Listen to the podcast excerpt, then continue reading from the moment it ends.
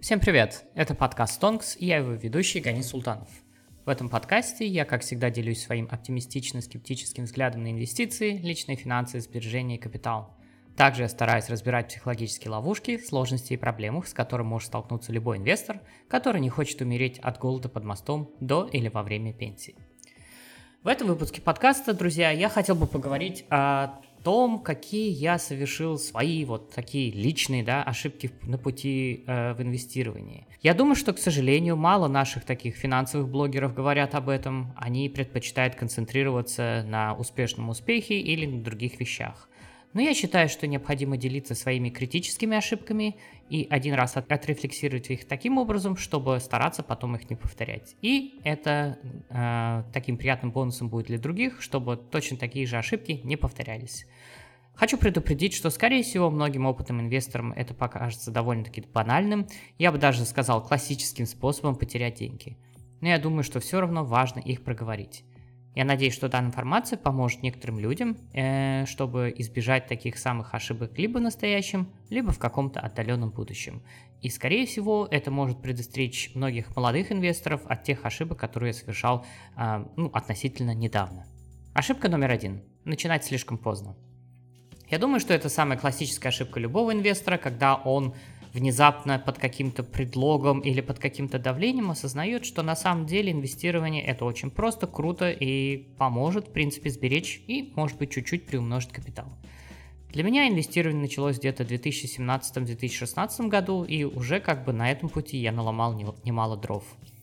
Я начал отдаленно слышать что-то об инвестировании в 2008 году, потому что, разумеется, многие из нас тогда слышали о кризисе, девальвации, каких-то других странных вещах.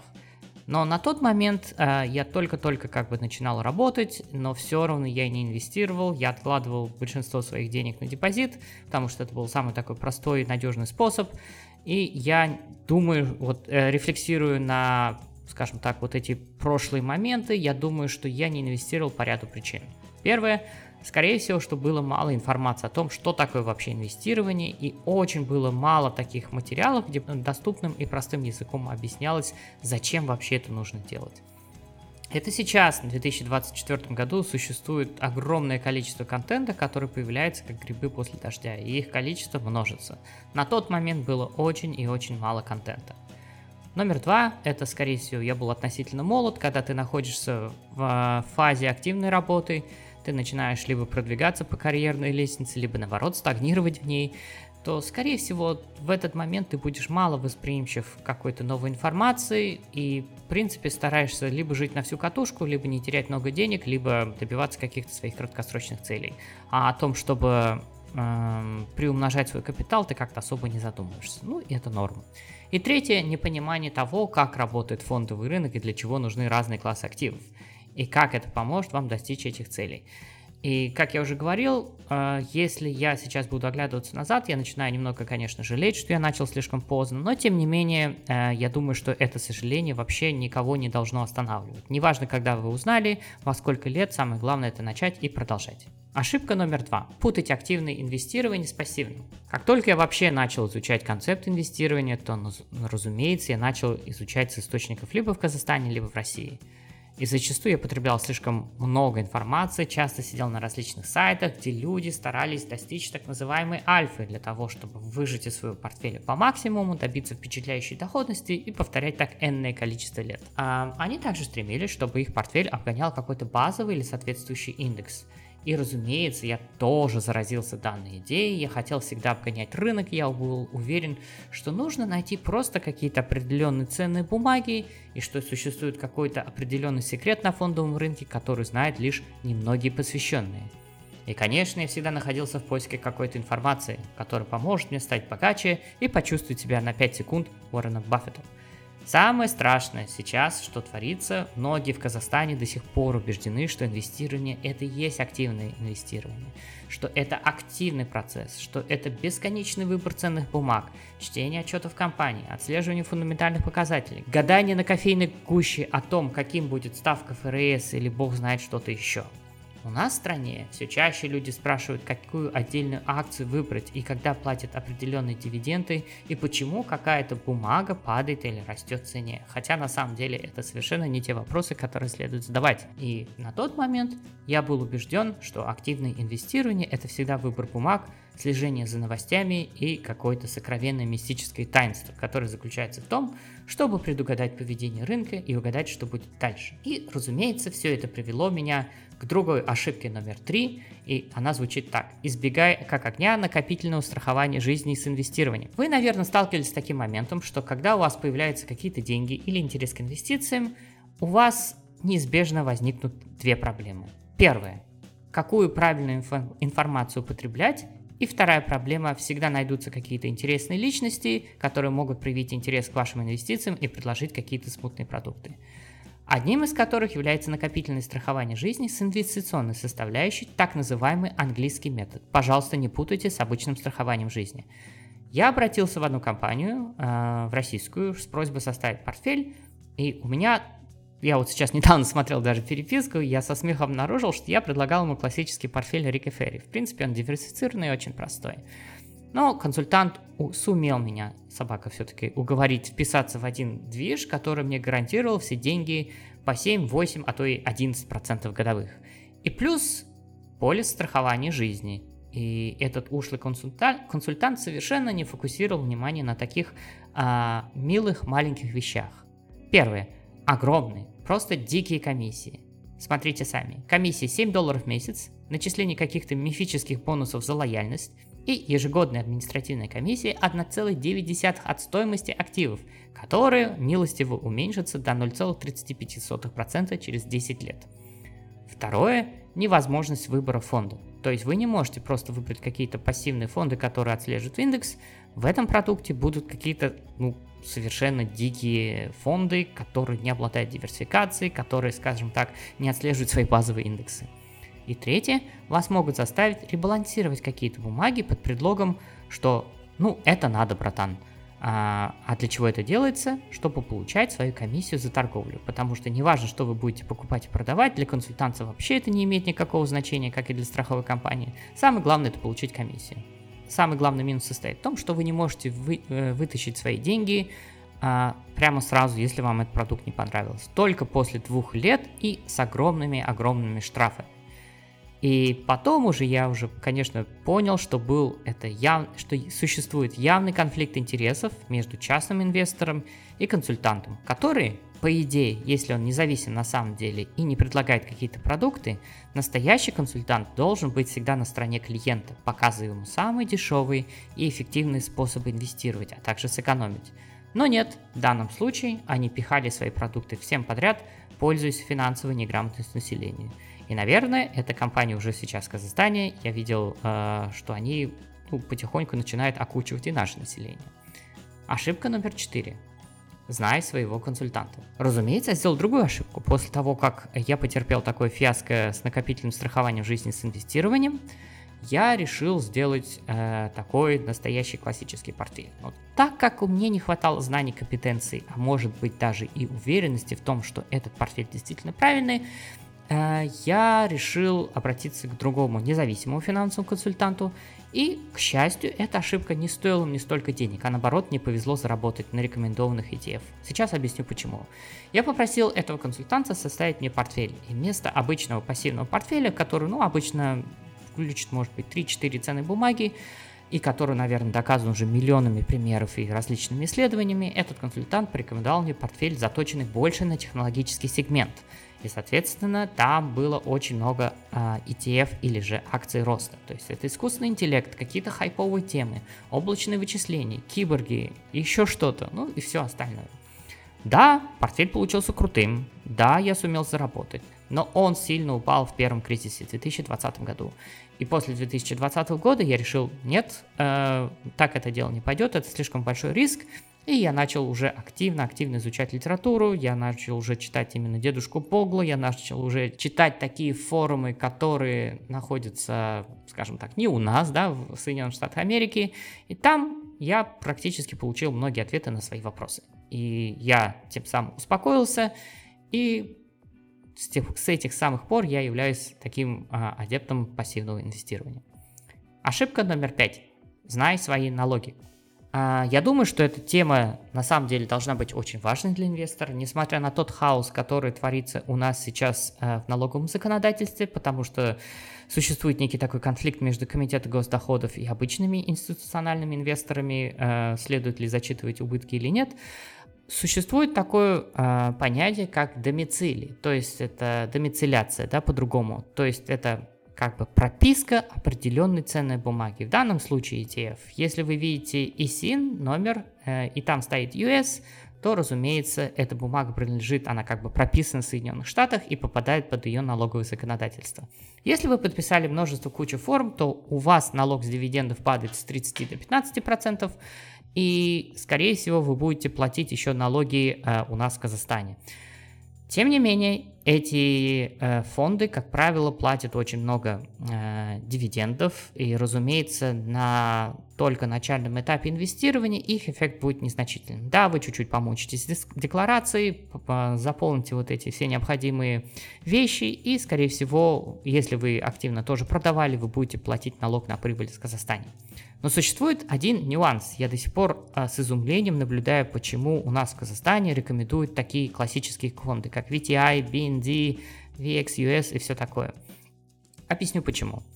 Во-первых, если вы, не дай бог, умрете, а, ваше накопление, ваш брокерский счет, все те активы, которые у вас находятся на, скажем так, брокерском счету, и там есть активы, которые домицилированы э, в Соединенных Штатах, они попадают под так называемый death tax, то есть налог на смерть.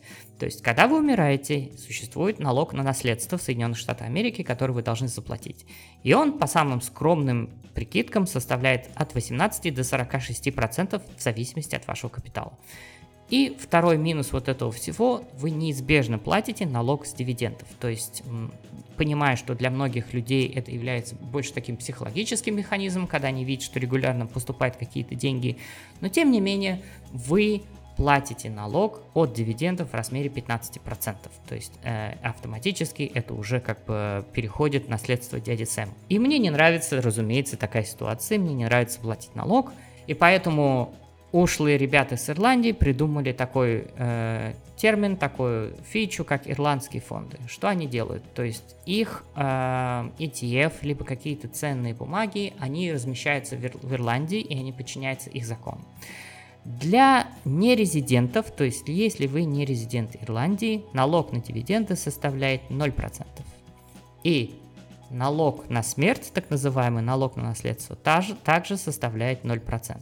Вдобавок, если вы выберете какие-то аккумулирующие ETF, которые дивиденды как бы вам не дают, а сразу реинвестируют ну, в себя же, соответственно, никакие дивиденды вы не получаете, соответственно, никакие налоги вы не платите, это является самым-самым выгодным э, размещением, потому что вы практически, если вы пассивный инвестор, вы не платите деньги никаких с налогов вообще. То есть вы ничего не сдаете, вы, конечно же, декларируете какие-то ценные бумаги, которые у вас на счету имеются, но а, фактически вы не платите никаких налогов. И я очень изумлен, что до сих пор на многих курсах там пропагандируют вот такие вещи, как обычные американские фонды. Хотя нет, с точки зрения налогового законодательства, с точки зрения наслед... наследования, эти фонды для нас совершенно не подходят.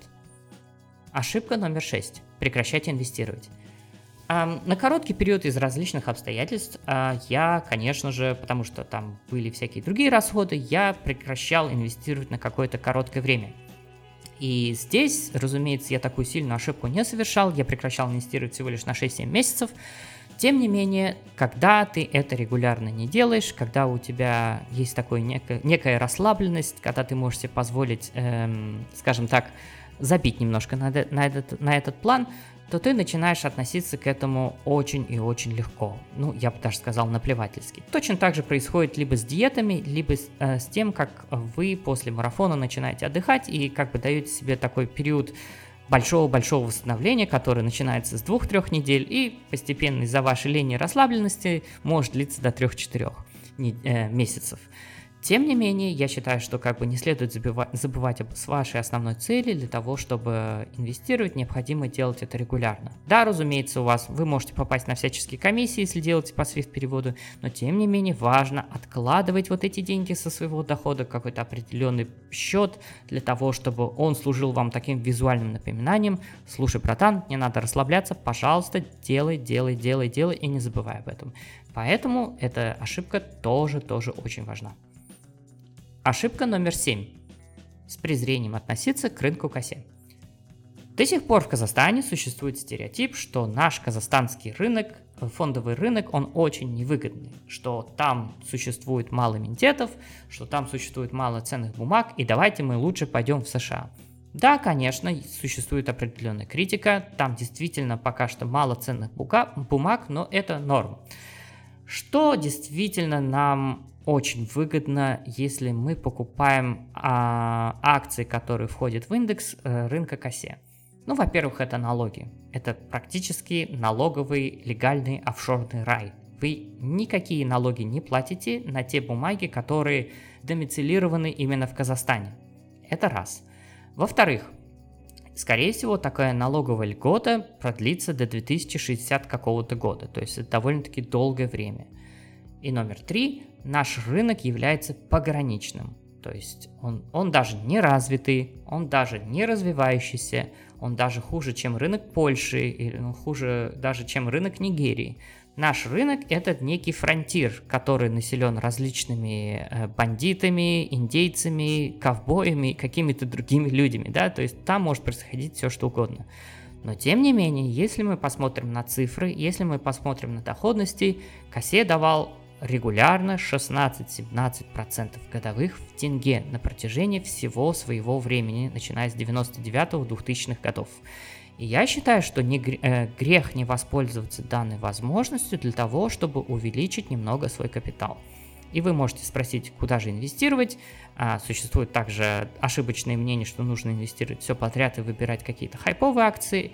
Но я здесь как бы тоже не буду э, новатором, Скорее всего, всем необходимо покупать а, именно те акции, которые входят в индекс косе. Ни больше, ни меньше. Почему? Потому что, еще раз напоминаю, у нас нет своего BPIF или ETF, который отслеживает индекс косе, потому что это по каким-то причинам в законодательстве у нас не прописано и существуют такие вот ограничения.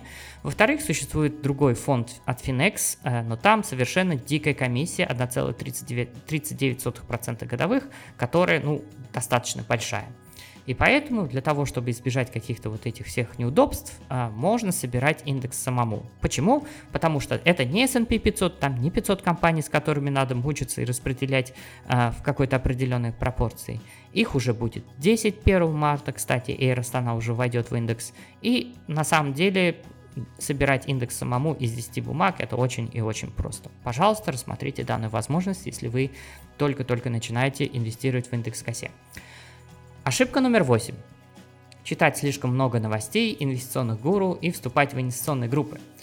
А существует множество инвестиционных чатов, групп в Телеграме, в каких-то других вещах. Я считаю, что если вы уже пассивный инвестор, если у вас есть определенный портфель, то чтение таких вещей принесет вам больше вреда, нежели пользы.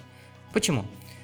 Во-первых, в таких группах всегда разгоняется какая-то определенная вещь, а, еще раз, какие-то постулаты активного инвестирования. Почему нужно выбрать ту бумагу, почему нужно продать, почему что-то растет, почему что-то падает.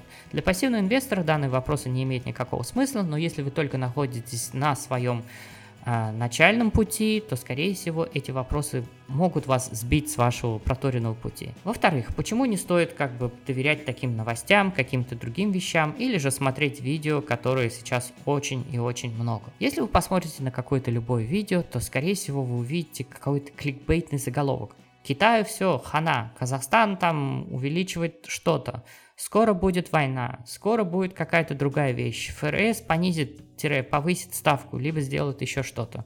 И, как правило, у этого человека на таком э, обложке на эту YouTube довольно-таки грустное лицо, и тем самым он выражает, что все скоро будет плохо. И, разумеется, человек, который следит, или вернее даже подсажен на такие новости, он кликает на этот заголовок и думает, что же на самом деле произошло. Там идет, скорее всего, такой совершенно невинный ряд новостей, в котором утверждается, что, ну, может быть, что-то произойдет, а может и нет. Ну, может быть, будет что-то плохо, а может и нет. То есть совершенно легально вам продается идея плохих новостей. Плохие новости всегда хорошо разлетаются, их всегда хорошо смотрят, на них всегда кликают, и всегда следует помнить, что хорошие новости, наоборот, подвержены закону сложного процента. Они растут очень и очень медленно. Они постепенно настолько сильно вошли в нашу жизнь, что мы их просто не замечаем. А плохие новости, они отрежиссированы так, чтобы отвлекать ваше внимание, чтобы, скажем так, вам дать источник кортизола. Ну и, разумеется, это делается для того, чтобы повысить просмотры и собрать побольше лайков. Поэтому, пожалуйста, не читайте слишком много новостей. Мы будем следовать мудрому совету от э, персонажа книг Булгакова. И поэтому нам не нужно читать слишком много новостей, читать слишком много газет и смотреть какие-то глупые видео. Вы и так уже, в принципе, должны все знать, а если нет, то читайте хорошие книги. Друзья, я надеюсь, что я смог передать все ошибки, которые я совершил. Я надеюсь, что хотя бы если одна ошибка действительно триггернет в вашем мозгу то, что вы делаете что-то не так, я буду очень и очень рад. Пожалуйста, напишите мне в личку, какие ошибки инвестирования вы совершали, или в чем вы сомневаетесь или сомневались. Я очень буду рад услышать ваше мнение. Друзья, пожалуйста, подпишитесь на подкаст Тонкс на любой платформе, где вы слушаете подкасты. Пожалуйста, расскажите о нем своим друзьям, врагам и знакомым. Подумайте, решите, что вам подходит, согласны ли вы с этими тезисами или нет – Поставьте, пожалуйста, 5 звезд, лайк или другие символы социального одобрения на той платформе, где вы слушаете этот подкаст. Я очень буду рад вашим отзывам, комментариям и предложениям. Пожалуйста, пишите свой отзыв в Apple Podcast, Spotify, Яндекс.Музыка и в других площадках. На сегодня все. До свидания. Пока.